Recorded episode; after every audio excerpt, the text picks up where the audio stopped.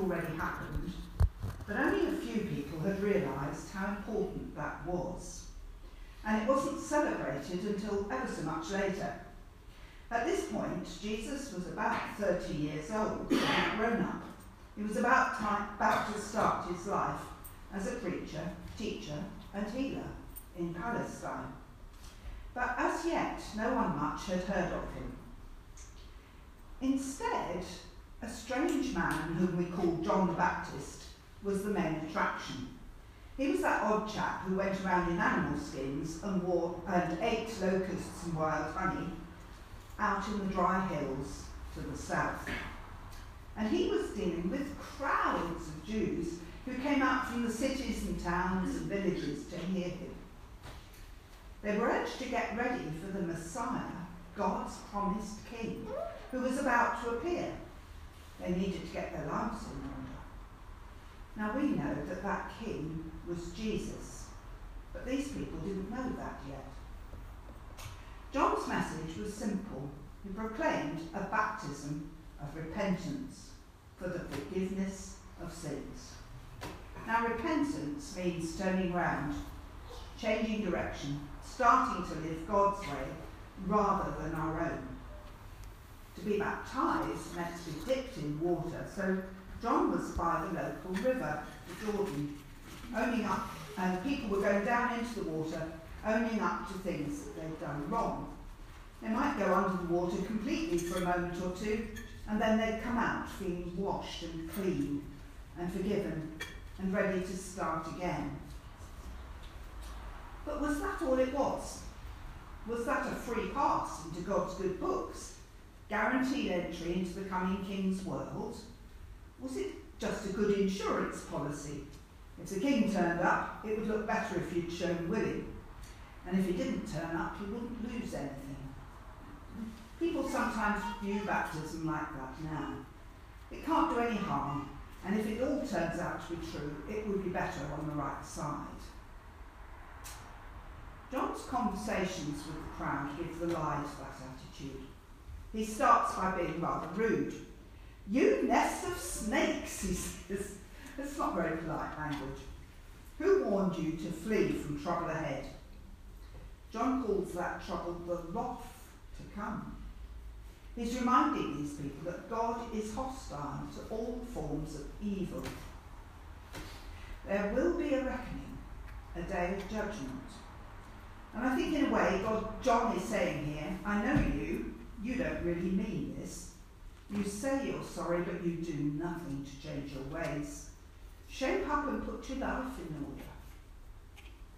Now, as good Jewish people, this crowd thought that they were okay with God because they had God's law. They weren't ignorant savages like other nations that worshipped statues, and their pedigree was very good. They were descended from Abraham, the one who'd received this great promise of God about the coming king and Messiah. But John says don't rely on that privileged background. It's as though God went through an orchard looking at the trees, and the deciding factor as to whether a tree will be allowed to stay in the orchard is not the roots. The deciding factor is the fruit. So it's not our background or our religious devotion that matters, but our attitudes and our actions. It's not whether or not we've been baptized, but actually whether we really care about God and live His way. So the crowds ask questions. What shall we do? And John's answer is radical and costly. Share what you've got. Now, in a world that's riddled with unfairness, we may need to take up a less lavish lifestyle so that other people can live a bit more comfortably. John's calling for deliberate downscaling, not just token gifts to charities. We come under great pressure these days to borrow to the hilt, to get the bigger TV, the better iPhone, the swankier car, the larger house. And many people get trapped into debt because of these pressures, while others actually barely scrape a living. They're getting by on less than nothing. In verse 12, tax collectors came along and asked the same question What shall we do? Tax collectors were very much hated in the Roman world. They were licensed to collect taxes for Rome, and if they took more to line their own pockets, no questions were asked. And many of them were corrupt and rich, from squeezing ordinary people for all they could. John says to them, don't take any more than you're required to. That will be quite costly for some tax collectors. Soldiers came and asked the same question, what should we do? And Rome was notoriously bad about paying soldiers, and many of them lived by threats and extortion because they didn't actually get paid very often. John says they must give that up and make do on what they're given their salary and be content. This again would be radical and costly. It's interesting that all John's advice is about attitudes to money and things.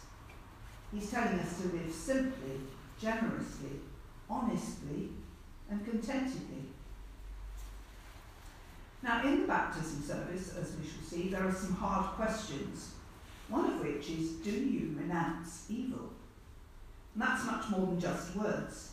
It's very like John's call to repentance, to turn around and travel towards God. But John had better news to share as well.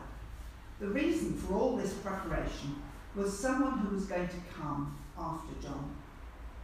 John tells us some important things about this coming king. To start with, this coming Messiah is much greater than John. John's role compared to him is like a menial slave who's hardly good enough to take off his master's dirty sandals. Secondly, this coming one can do so much more than baptize with water, like John was doing, and as we are going to do in a moment. The one to come can baptize with God's Spirit and with fire, and clean us up on the inside where it really counts most. He would light a fire in people's hearts that would bring a complete transformation. Thirdly, this one to come will be our judge. If we refuse him, we risk being excluded and destroyed, just like the husk and stalk is burned up after grain is harvested. But he is also the one who has provided way for us to be forgiven through his death on the cross. And that's the very best news of all. All the prophets in the Old Testament pointed forward to this amazing event. And now it was about to happen, only another three years or so to go. So, Jesus the King, we look back and we see that he has come. We're going to celebrate that quite soon. But he wants to come to each one of us here in Shelford and to change us by his Holy Spirit and make us clean and ready for his rule. Are you ready?